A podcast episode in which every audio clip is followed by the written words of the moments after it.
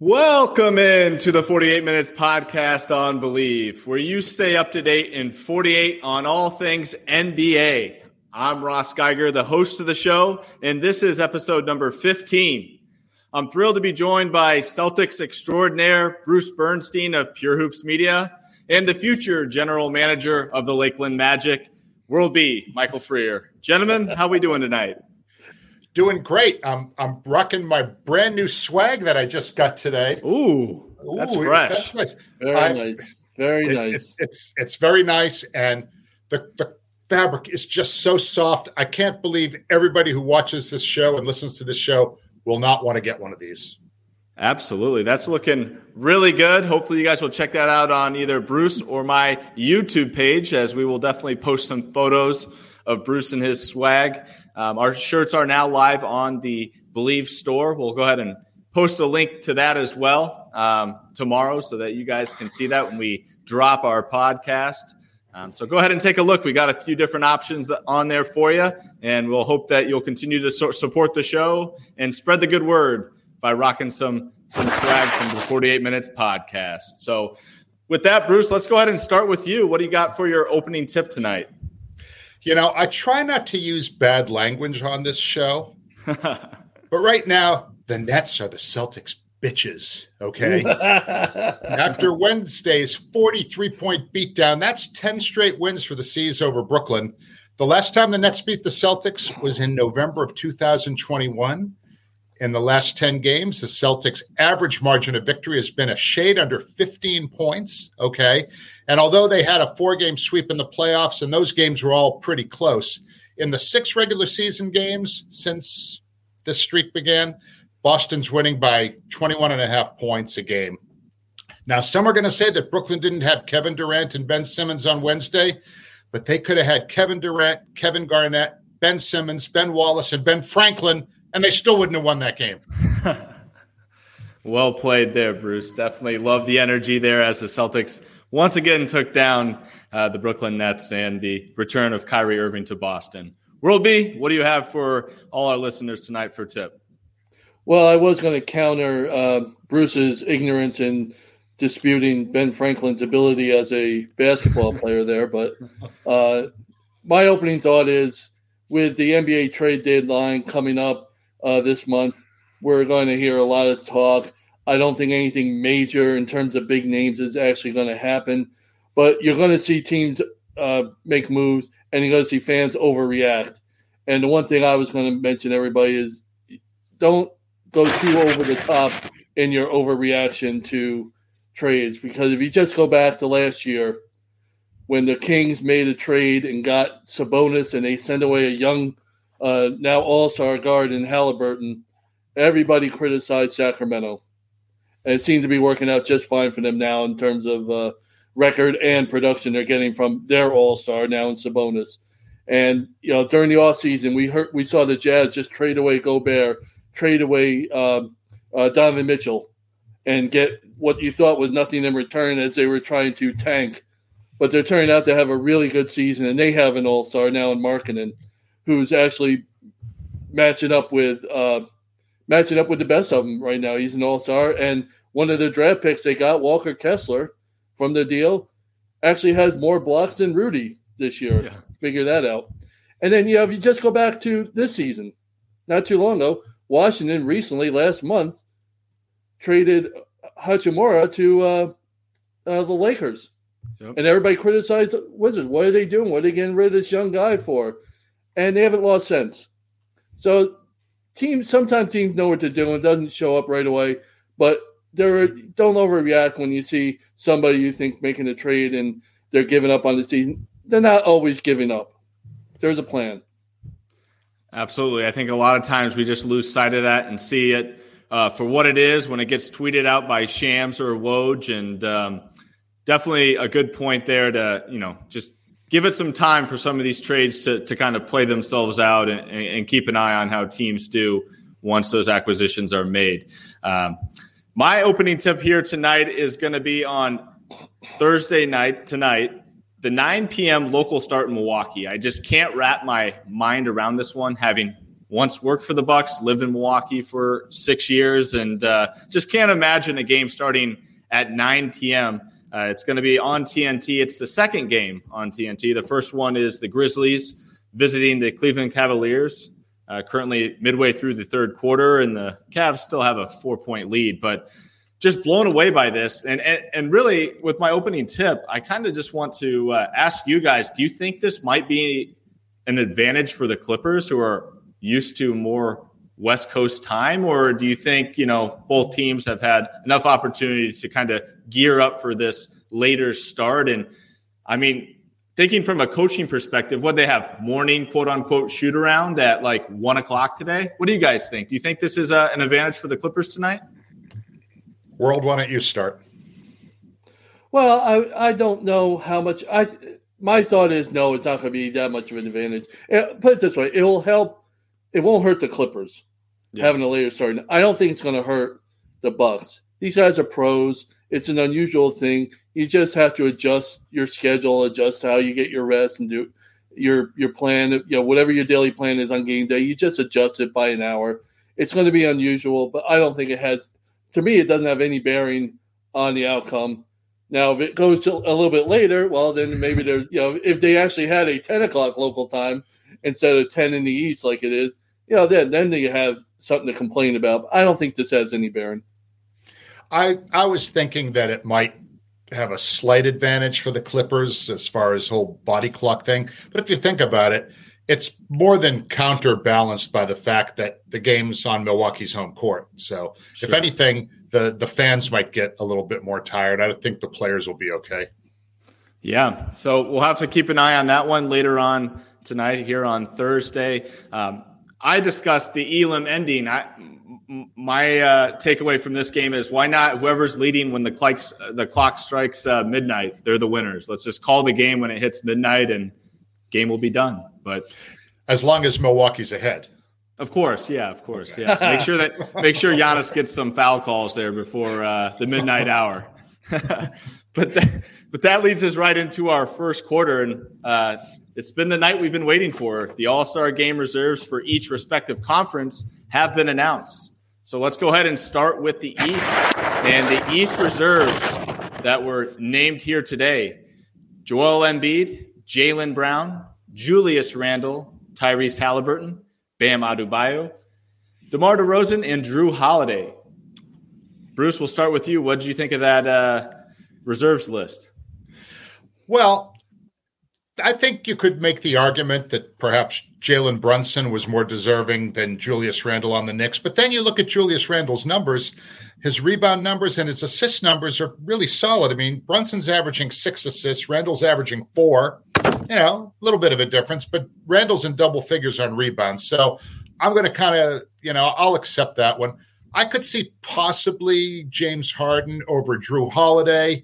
Um, but Jrue has just that's such a nitpick for me because Jrue has been such a indispensable you know player for the Bucks, and I think Zach LaVine was probably a close runner up to his teammate DeMar DeRozan, but I think DeRozan deserves the spot. So uh, I know World's got a few strong opinions about it, but I think for the most part, you know, they were okay. I'm very happy with Halliburton, and uh, you know, good for him. You know, he's he's back playing tonight, Thursday night, and after missing 10 games, he's he's showing his value uh, to the Pacers.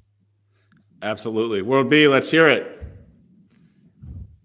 Well, I mean, for me, it's very simple. I don't know how you do not include James Harden uh, as an All Star in, instead of either Holiday or Halliburton. To me, it's very simple. This, this is one of he, the key players on one of the best teams, not only in the East but now in the NBA.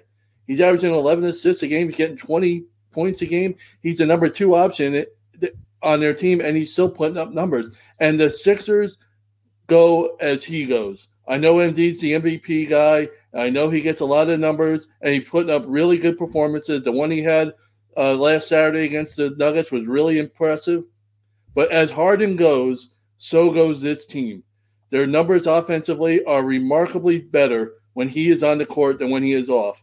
It's as simple as that. And he's got the impact on the Sixers that you want, and he has the numbers. I'm not a James Harden guy as a rule. I don't. I'm not his uh, member of his fan club by any stretch. But if you're going to put Jrue Holiday in there or Ty- Tyrese Halliburton in there, who are solid players, it's not like they they're scrubs or anything. But James Harden needs to be in before either one of those, in my opinion. And the other other one I had that was a possible candidate to make it instead of say a Julius Randle might have been um, Siakam. Yes, over yep. the Raptors, only because he's really playing out of position this year, playing the center spot, and he's still putting up some really good numbers. His shooting is not very good. He's shooting well from the field, but from three point range, he's really struggling. But he's still putting up really good numbers, playing out of position at the five. But I think that Julius Randle ahead of him, I can see that was the only other possibility. Maybe Jimmy Butler, but then you know that's Bam's spot too, and Bam's really had a good season too. So my biggest uh, argument is James Harden should be in there instead of either Holiday or Halliburton. Yeah, and you mentioned the the two that I had uh, as my East snubs. Obviously, James Harden being number one with just where the Sixers are right now in the records. Um, obviously, I think the two things going against James Harden is one, I wouldn't be surprised if his reputation certainly is hurting him a little bit, just with all the different trade requests and partying off the court, things of that nature. And then two, I mean, I'm a firm believer the NBA is all about diversity, trying to get uh, different markets, some representation in the league. And, and Tyrese Halliburton being an Indiana Pacer, being a team we've talked about, obviously uh, surprising uh, some of the other teams in the East and, and winning some big games. You know, that's all I can really think about with that. And then with Pascal Siakam, I'm in total agreement. You know, he's playing out of position. They've got a very weird lineup. I mean, they only play about, as I mentioned, like eight guys tops typically on Nick Nurse's rotation. And that's a team that's definitely need, needs to have a shakeup. I mean, I, I, watched them on this West Coast road trip, and, and as well as Siakam's playing, for whatever reason, that talented bunch of players just can't put it all together. And of course, a longer West Coast road trip's a lot to, to handle, but um, you know, I'd, I'd got to say that the Raptors' record is probably affecting Siakam's chances as well. Yeah, I thought about Siakam also. Yeah, I, I don't but disagree I think, with that. Yeah, but but I think for the most part, I mean, I think the coaches pretty much got it right. I mean, look, we can quibble a little bit here and there, but I didn't see anything. You know, if, if you say, you know, Harden belongs in there, I mean, that's legit but it's not like, gee, they took somebody who totally doesn't belong. I mean, I think Halliburton, you know, we'll talk a little bit more about him later in our little point guard discussion, but uh, I'm I'm happy to see a guy like that get in. Totally agree with you there, Bruce. And let's move on to our West reserves now. In the West, we had Damian Lillard, Ja Morant, SGA, Lauri Markkanen, Domantas Sabonis, Paul George and Jaren Jackson. I think we have a little bit more of a conversation here with those last two names. World B, we'll go ahead and get started with you. What do you think about uh, the West reserves? Uh, I mean, I don't. A lot of guys that I was hoping would make it made it. SGA making it was obviously that was um, really a no brainer. A lot of people think he should be starting, but you know that yeah. goes into a whole voting thing and the breakdown there. So that's fine. And, and I talked about him, and I how he's rested his career in Utah, so that was good to see him there. But you know, I mentioned him uh, for a couple weeks now. Anthony Edwards should be an All Star. I said it before, and he's probably the leading snub, at least in the Western Conference. I don't understand how somebody like that is putting up the numbers that he puts up 25 a night all around game. He's improved. We mentioned before, he's improved his field goal shooting, his three point shooting, his scoring, rebound, assists. Every season he's been in the league, he's living up to number one pick label like he was. And I really, I like Jaren Jackson Jr. I think he's an outstanding player. He's had a really good impact on the Grizzlies, uh, this recent slump notwithstanding. Paul George is a terrific all around player, but I cannot see how Anthony Edwards is left off and left on not to mention De'Aaron Fox, who is one of the another guy who's really stepped up his game this year. The guy is shooting 50% from the field. He's about 6'2, 6'3, and he gets in the paint as well as anybody in the league. And Anthony Davis is the other one. I understand he hasn't played a lot of games. If that's the case, then the NBA has to put in some sort of rule that says, you know what, in order to be considered an All Star, you have to have played in at least half of your team's games or 40% of your team games, whatever the number is. Because I know he's only played, he hasn't even played 30 games this year. That's fair. But somebody wants to tell me with 28, 29 games, it'll be 29 tonight, I believe, Thursday. Somebody's really going to tell me he's not one of the 24 best players in the league this year. We had him as the MVP the first six weeks of the season. He was yeah. battling and he got hurt. And that's fair. He got hurt. That's fine. But Anthony Edwards and Anthony Davis not being all, on the All Star team instead of Paul George and Jaren Jackson Jr. doesn't make sense to me. Just doesn't make sense. Bruce, what was your reaction? Well, uh, some of the points that I'm going to make kind of mirror what uh, World B just said, but you know, we can talk about snubs all we want, but to me, my biggest problem is with Zion Williamson starting. Okay, I mean, when he's played, he's put up big numbers, um, but he's only he's missed forty four percent of the team's games this year. Okay, uh, and if that's a disqualifier for someone like you know uh, Anthony Davis, um, you know, I guess the fans play by different rules, and I understand all that. But you know, the players also voted in that, and the media also voted in that. So they all should have had a little bit more sense than. And again, not to disparage fans because we're all fans and we all voted. But to me, Domantas Sabonis or Lauri Markkanen are both more deserving to start in the All Star game than than uh, than Zion Williamson. Now, as for the the snubs, I I'm I'm in agreement with World B. I mean, to me, I would have probably taken Anthony Edwards and De'Aaron Fox over Jaren Jackson Jr. and Paul George. Both Triple J and PG 13 have missed a bunch of games this year.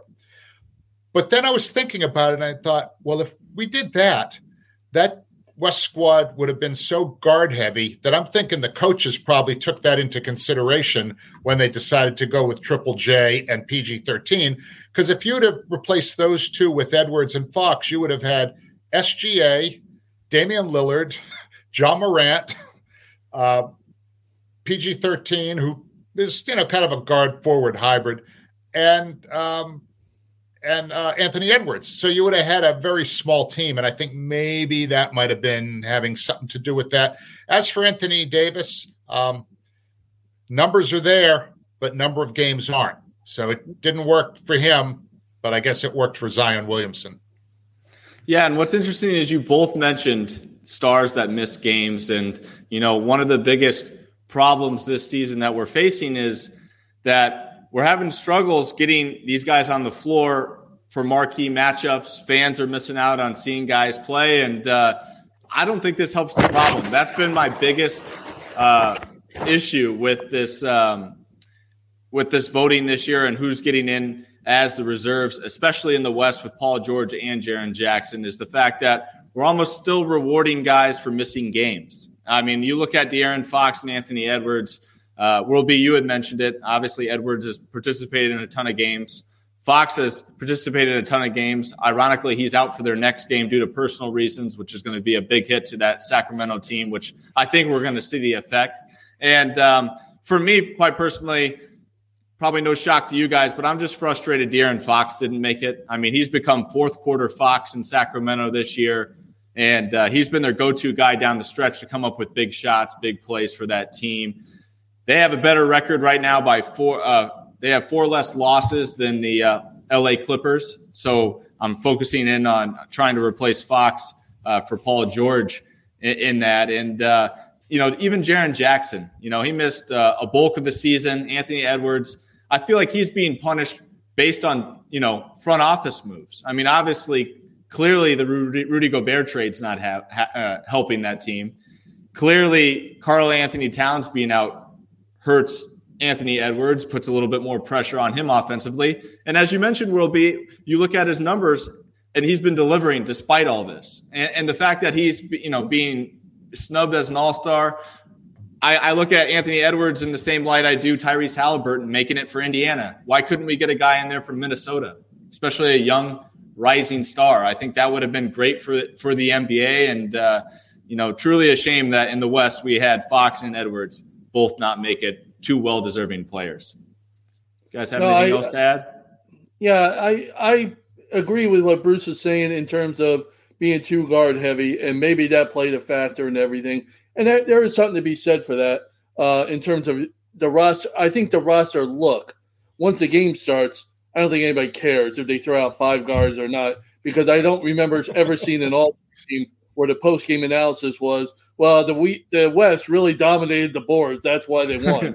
the yeah. East really controlled the paint. That's why they won. But no, it's just an all star game. Blah blah blah. The roster look would have the optics pre- pregame might have looked weird, and that's fair.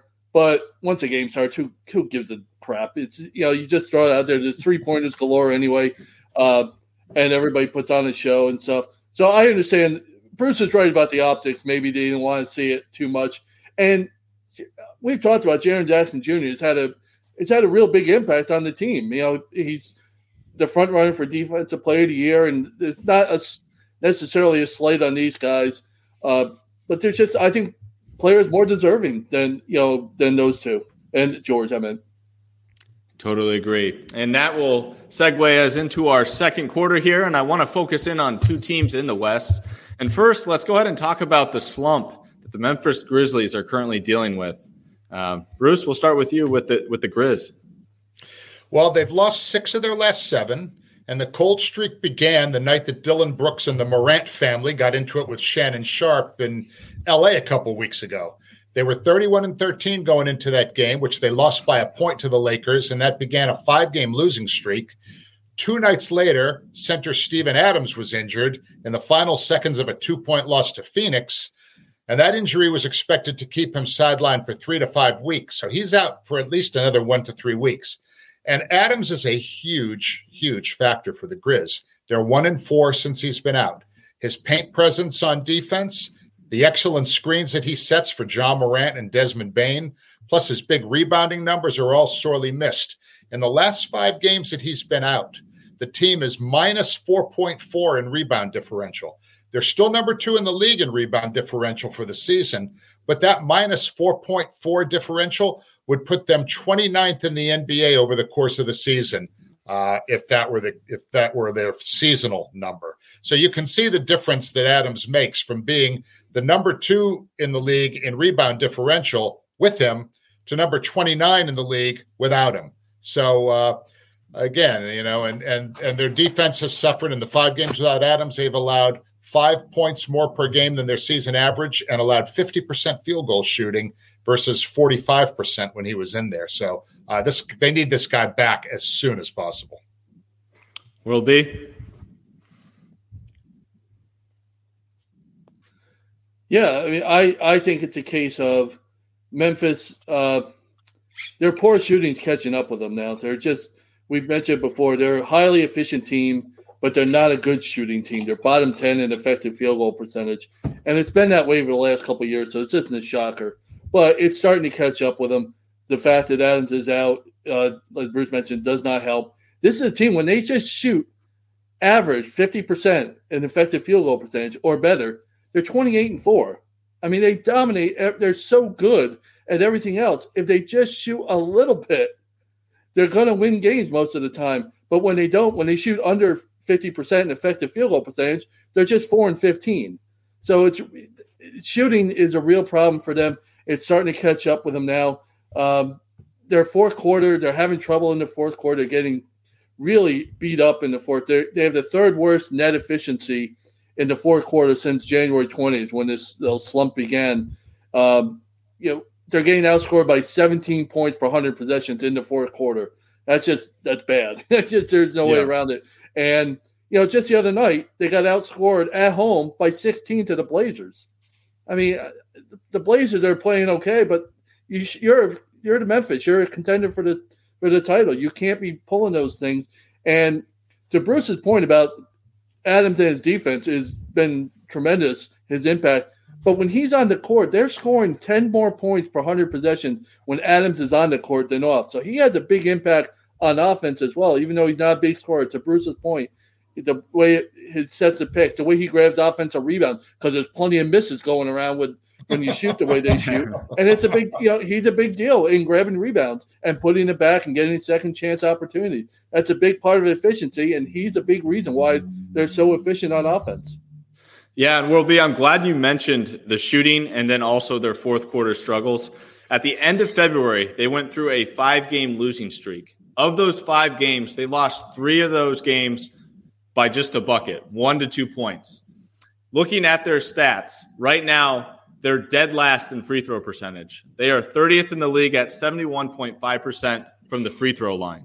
I mean, that, that talks a ton about those fourth quarter struggles as well. I mean, this is a team that obviously competes in most games. If they're not, you know, blowing away a, team with their defense and, and Ja Morant having a great game, they're usually in games. But if you're going to be dead last in free throw shooting this year, I mean, that's going to come back to haunt you as it has with the numbers uh, with their fourth quarter success. So um, just wanted to add that point there uh, on Memphis. But um, the other the other team I wanted to focus on out west here is on the Dallas Mavericks, and uh, kind of just wanted to check your guys' pulse on whether or not you'd be hitting the panic button in Dallas right now with what's going on. And Bruce, we'll we'll go ahead and start with you on this one.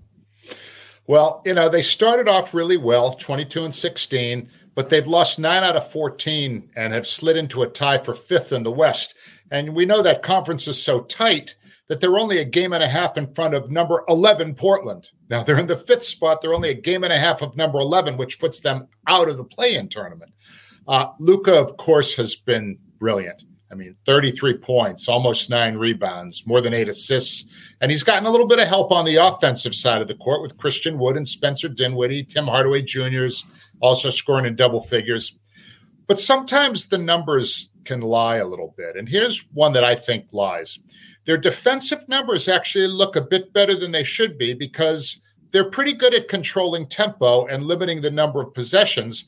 So you know they're only allowing 112 points a game which is not a high number when you compare it to you know it's probably in the top 10 okay? But opponents are shooting almost 48% against them which is seventh worst in the league. Also this team has big problems on the boards. They don't rebound. They're dead last in the nba in rebound differential at minus 5.4 and the next worst team is only a minus 3.9 so that's a huge gap. They are at the bottom yeah way at the bottom. Okay. And they're also dead last in assists at 22 a game, which means that other than Luka, they're a poor passing team as well. So really, I'm not I'm not sure I would push the panic button necessarily because to solve their rebounding problems and to solve their ball movement problems, I mean, that's like a training camp thing. That's not like, yeah, we're going to tweak that one midseason. That's the character of their team needs to change. So not hitting the panic button, but definitely hitting the we need Michael Freer to help their GM after this season to shore up some of these weaknesses. Well, I sure am hitting the panic button with them because they're there are uh, you know they're falling out of contention as Bruce mentioned, not just the play-in tournament. I mean, you know, first six weeks or whatever, we thought, hey, this is a team that could compete for a title yeah. for the for the West title. Nobody's thinking that anymore you know, even with Luka's Great, they're they're really slumping. They're what eight out of twelve they've lost, and they haven't won two in a row since a seven game win streak just before the end of the year into January, early January. So they're just not getting the job done. They're 0 and 6 when Lucas sits for whatever 0 and 3 in January they went. So they absolutely need him. And their schedule coming up after tonight is absolutely brutal. They got to play at Golden State, at Utah, at the Clippers. They get two at the Kings, and they get Minnesota at home, who's suddenly on fire. Yep. And they go to Denver. I mean, that's just if if you can't come away with victories now, how are you going to do it in, in, over the next two weeks? I don't see how this is going to work out for them. They absolutely need. They're getting some help for Luka, but not nearly as much as they need to really be considered a contender anymore. And you know, Bruce's point, they're the fourth worst ball movement team in the league. To Bruce's point about assists, they don't they average they're fourth from the bottom in, in passes per game. So the ball does not move around them. And if they can't help out Luka with shooting with offense, they don't move the ball around. The schedule's looking tough.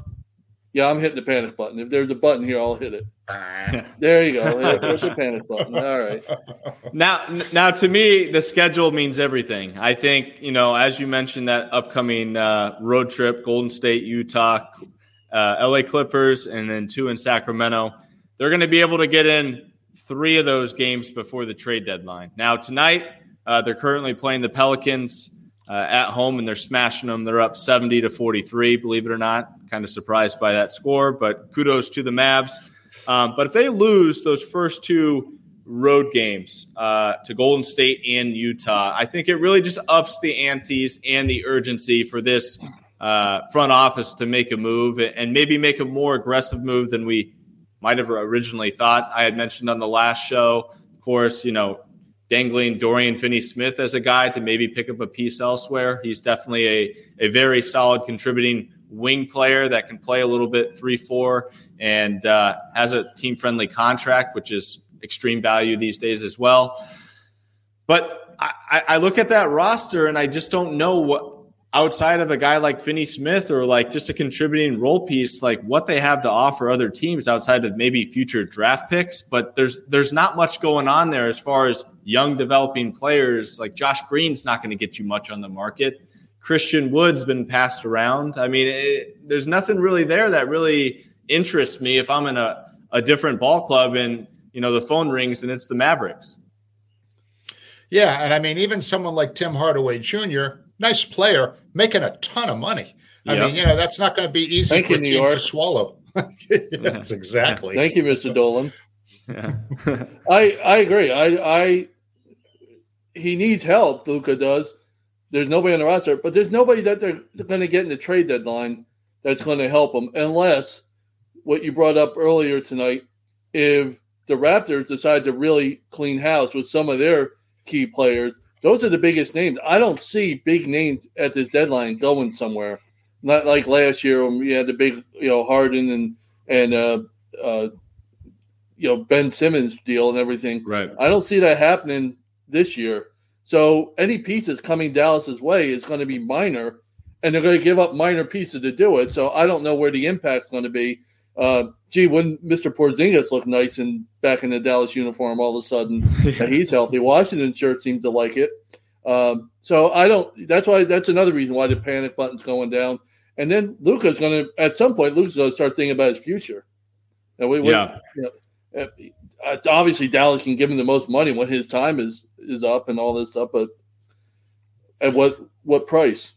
You know, when it comes to good ball movement, Dallas could really use a guy like Jalen Brunson. Uh, oh, well, never mind. Yeah, but uh, you know, you don't want to spend. You don't want to spend on him. He's he's only you know first uh, first or second alternate to the All Star game injury replacement. Questionable move there. Very questionable.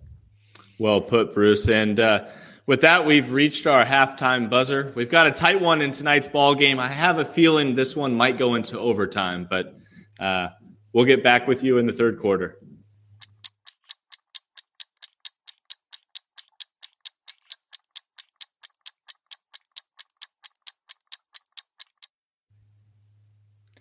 And we're back for our third quarter and uh, got another interesting question to pose to you guys here.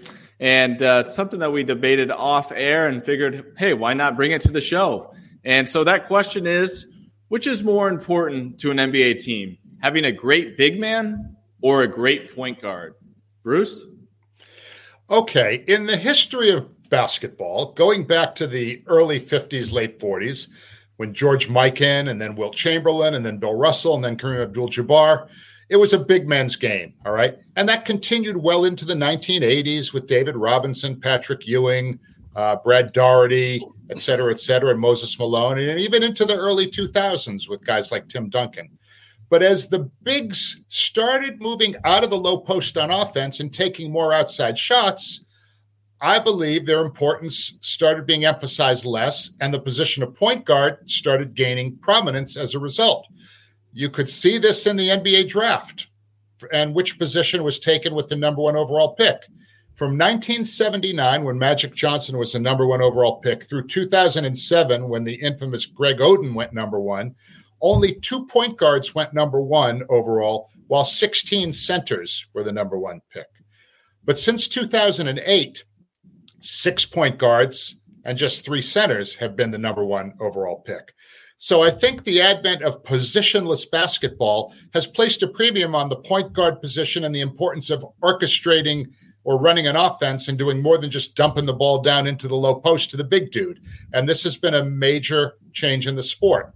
Now, a premier point guard is arguably more important than a premier big, the exception being Nikola Jokic, who's probably the only point center in the league right now. Okay. His combination of big man skills and great passing have made him a two time MVP and a possible three time MVP.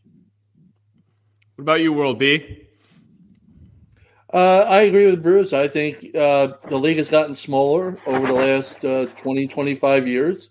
And I think the game is designed to be more perimeter oriented.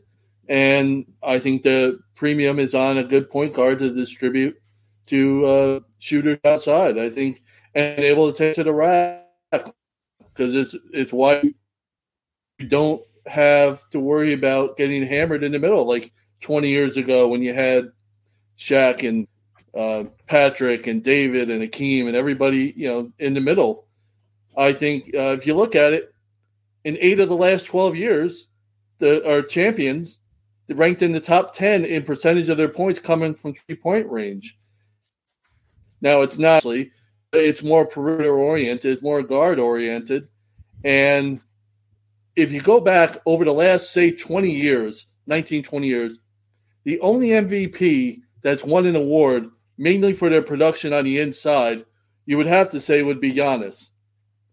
And yeah. even even uh, the Joker, the last two years, being a center, but he was more. We know him. His unique skills are outside in, not necessarily inside out. He has he can score in the paint everything. But it's more his ability to hit the three at a remarkable rate, really eye opening, and that's one of the yet back to either KG in 04 or Tim Duncan in 02 and 03 to find an MVP that was primarily in inside, you know, got the uh, I think that's the way the league is trending, and I think I'm a big, um, a big guy uh, or a point guard. I would take the point guard. Gotcha. You know, here's here's an example. Tonight, Tyrese Halliburton returned to the lineup for Indiana. Okay, uh, All Star Tyrese Halliburton. He was leading the NBA in assists for a vastly improved Pacers team before going down with an injury on January 11th in a loss against the Knicks the Pacers would lose that game, and then they'd go on to lose nine of their next 10. And they had won just one game during his absence before tonight, when they had actually, uh, Thursday night, a one point loss to the Lakers um, in, a game where they led almost the entire game. Um, they're currently 10th in the East and they're sinking badly. So getting him back is going to help them. Buddy Hield, I think, really, you know, suffered in his absence. His scoring was down more than two points a game without Halliburton. Finding him by getting in the paint and kicking it back out to him for these great open looks from three. Um, and in December, Hield shot 51.5% on threes. But in the games that Halliburton missed in January, his three point percentage was 10 points lower than that at 41.5%. So uh, that's that's one example. Um, and again, uh, another example is a guy like Marcus Smart. Okay. He's not the star of their team, right? He's probably the third or fourth guy on their team, probably third, but some would argue fourth. He's not a classic point guard, but he runs the offense and he also locks down other perimeter players. He leads the team in assists. He's got a three to one assist turnover ratio, and a lot of the looks that, that Tatum and Brown benefit from were from him. Uh, he some he gets steals. He doesn't gamble for them and they their winning percentage when he plays is 73% when he doesn't play 64% so again to me uh, he's not a superstar on their team but the position he plays is hugely important to them yeah no doubt about it and i echo both of your guys' thoughts i think just with today's game the pace and style of play i'd have to go with a point guard with of course as you alluded to bruce the joker being my one rare exception, as he can literally run your offense for you. Uh, but having a great point guard to organize, control tempo, re- restore order, and handle and take care of the basketball. And most importantly, as you mentioned, Bruce, with Buddy Hield's numbers um, while Halliburton was out, you know, a point guard makes his teammates around him better. And that's just too vital to a basketball team, whether it be the college level, high school level, or even at the NBA. I don't care what kind of stars you have, you got to have a point guard. So um, maybe I'm a little radical here, but give me a five man like Thomas Bryant or Richaun Holmes if it means I can have a Steph Curry, Tyrese Halliburton, or Ja Morant as my point guard. Well said, coach. Appreciate that. And uh, with with that, we'll go ahead and head into our fourth quarter. And this is some questions from our listeners. It's mailbag time for listener submitted questions, and we'll start with one from Adam. Adam wants to know what's the best direction for the Bulls to go with Vucevic heading into free agency and DeMar DeRozan heading into his last year under contract. Who wants to take this one first?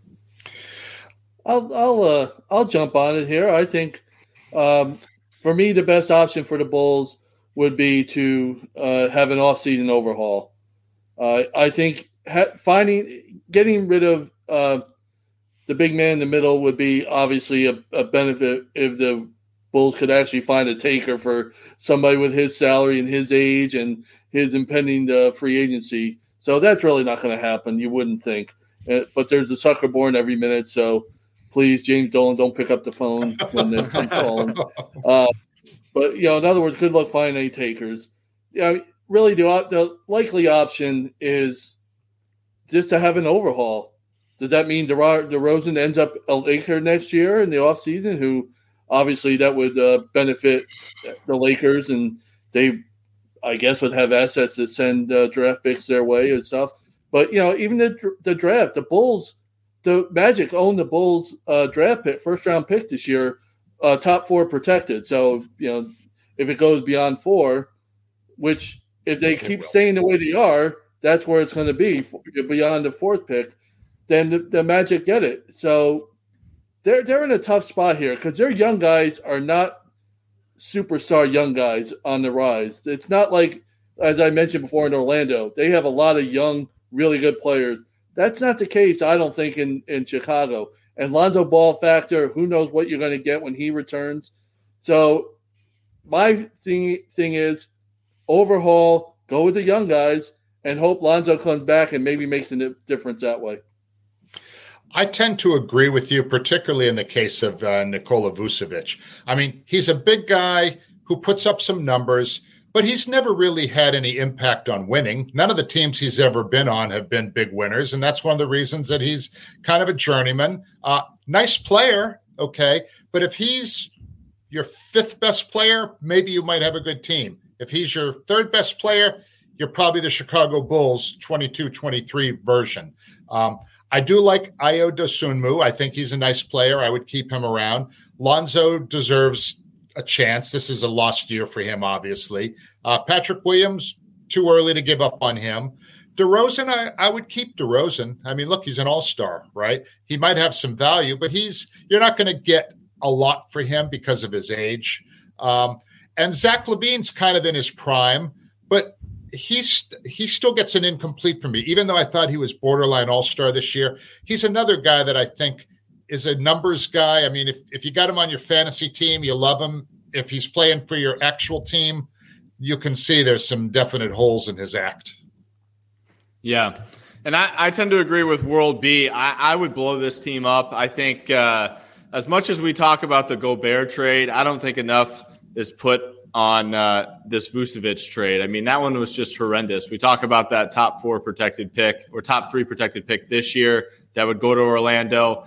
Um, they gave up the draft rights to Franz Wagner, who's been a fantastic piece for Orlando. Wouldn't he be nice on the Chicago Bulls this year?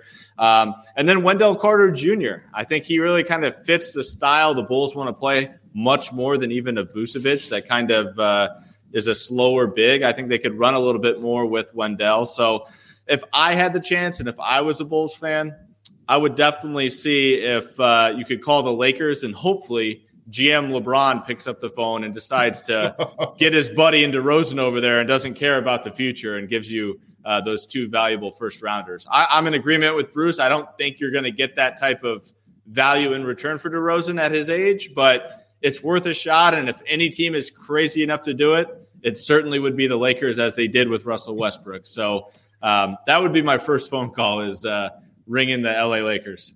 Yeah, one one more thing on this, the Bulls. You know, the reason they got uh, Vucevic from um, from Orlando, they they were trying for a home run, a contending thing. They they saw what they had, and they thought he was going to be, as Bruce mentioned, part of their big three. When we come to realize he's really not a big three kind of guy. So they swung for the fences and and missed badly, as it turned out. And Orlando, credit to Orlando for making the deal and recouping, you know, the the pieces that they got from. So this was Chicago trying to make a run at it. Clearly, it's not working out. So now you got to start from basically from scratch if you can. Uh, you know, to your point, maybe nobody wants DeRozan, who will be entering the final year of his deal during the offseason a lot of people feel Arturas Karnisovas, who's their you know trade you know their GM president, is a very sharp guy and really does kind of understand the subtleties of things. So I would uh, I would guess that he's probably if he were listening to this show, he might be nodding in agreement with a lot of what you're saying, World B and Ross. Yeah, and uh, we want to go ahead and thank Adam for that question, and we'll get us right into our second one. This one's from Jacob, and Jacob asked a great question here. Which teams do you think are one trade away from becoming contenders? So, hoping there's at least one team that comes to mind from each of you. Anybody who's in the top five teams is probably one trade away okay. from becoming. I mean, because you know it's funny. There's so many teams this year that you could see winning it. I mean, there's a lot of. I mean, more True. than than than usual.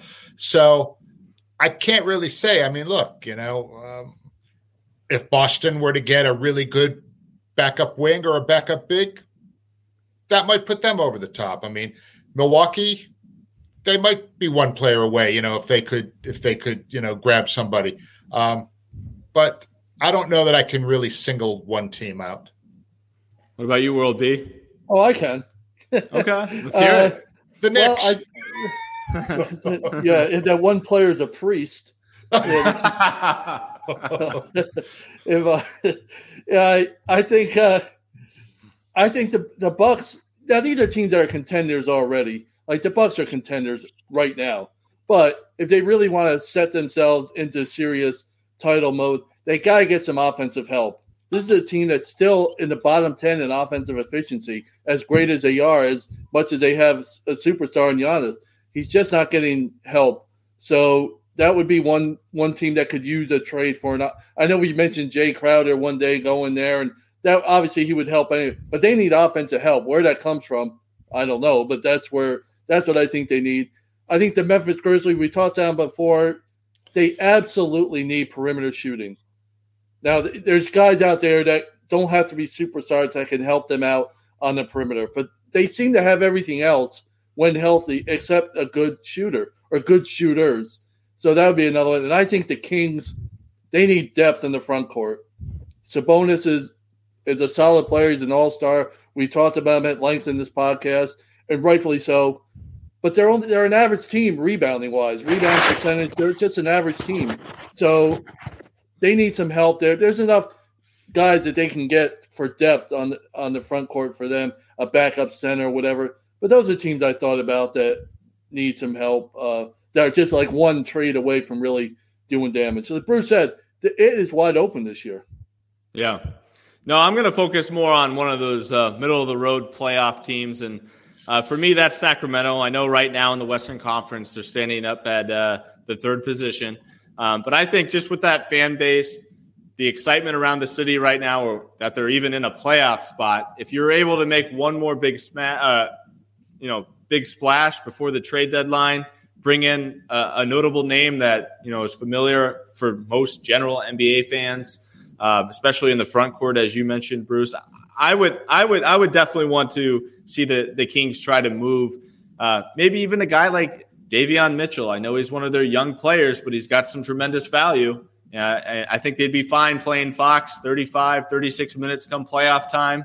And then, of course, you know, have Malik, Malik Monk and uh, Kevin Huerter have to play a little um, point guard at times while Fox gets a two to three minute rest. But, uh, you know, they're relying a, a, ton on Fox. So, you know, if you could trade a young guy like Davion Mitchell, which would be a surprise, but, you know, they'd be able to get a surprise in, in, in, return, too. I think that would be uh, a, a good bet there to, to see if they can maybe get, do something there. And, uh, you know, a team that kind of makes sense is like a guy like, uh, you know, Gary Trent eh, with the Toronto Raptors. His name has been uh, in talks around the league. And, you know, maybe you trade Davion Mitchell to the uh, Toronto Raptors to give uh, Fred VanVleet some help in the backcourt. And in return, you get Gary Trent and Malachi Flynn, something like that uh, to try to, to, to, make something work there. So I'm hoping just kind of having been enjoying the Kings season this year, that, that, they make some type of minor move to try to put an effort uh, forward in, in, improving that team. Um, but I'm with you guys too as far as those top five teams in each respective conference. I mean, anybody that makes even just a, a, a minor move could certainly set them up uh, for big success come playoff time. So, uh, Jacob, thanks for the question. Adam, want to thank you again for the question and uh, keep sending them in, everybody. We love answering your questions, and you guys pretty much uh, nail some really solid questions that, that give us a lot of thought. So, uh, really appreciate our listener engagement. And uh, with that, that leads me right into my best bets section of the show. And today I want to really focus in on two rookies that are playing extremely well and deserve some consideration in your next same game parlay. And, you know, as they say, you're only as good as your last game. So let's go ahead and start out with last night on Wednesday and take a look at these two rookies Walker Kessler. All right. Walker Kessler against the Toronto Raptors 17 points, 14 rebounds, seven blocks, which was a career high, and Utah's home win over the Raptors last night. And that's now back to back double doubles for the big man out of Auburn to go along with 12 total blocks in those two games. Right now, I'd consider Kessler for both rebounds and blocks. With with the boards, I'd stick around six to eight a game. And when it comes to the blocks, I think you're pretty safe right now uh, to go ahead and count them in for for two swats. So keep an eye on Walker Kessler and the values there on the sports books. And not to be outdone, Houston, we have liftoff for Tari Eason. Tari Eason notched his third consecutive double double in Wednesday, Wednesday night's surprising win over the Oklahoma City Thunder. Uh, he had 20 points to go along with 13 rebounds, and he did so in less than 20 minutes of play. So he was Mr. Efficient out there. And of those 13 rebounds, uh, Bruce World B, I have a question for you. Of those 13 rebounds, do you guys want to humor me with a guess at how many were offensive rebounds? I know he had a bunch because he had one sequence where he missed like four layups and kept getting the offensive. Yeah. So I don't know the actual number, but uh, I'm guessing nine. Close. He had 12. So 12 of his 13 rebounds were offensive. So while that ratio certainly won't hold up, Eason is destroying the offensive glass in his last three games uh, of double digit rebounding efforts. And uh, half of them came on the offensive end in those double double performances. So, right now, a safe play for Eason is to score 10 plus points and count the young man in for six to seven rebounds. And those are the two rookies to keep an eye out on your next same game parlay. And uh, with that, we'll get into our final thoughts on the night. And uh, Bruce, we'll go ahead and start with you. Don't look now, but that object getting larger in your rearview mirror is the Minnesota Timberwolves. the team that was underperforming earlier in the season is getting its act together at a very good time. They're 12 and 5 in January with wins over Denver, the Clippers, the Cavs, the Grizzlies, the Kings, and the Warriors. Okay. While most of their games in January were home games, they still have a bunch of quality wins. Uh, Anthony Edwards, the aforementioned all star snub, uh, has played at an all star level all season, really uh, averaging nearly 25, six boards, almost five assists. And Karl-Anthony Towns, he's been out since late November and he won't be back anytime soon, as they updated today. They said he's out indefinitely still.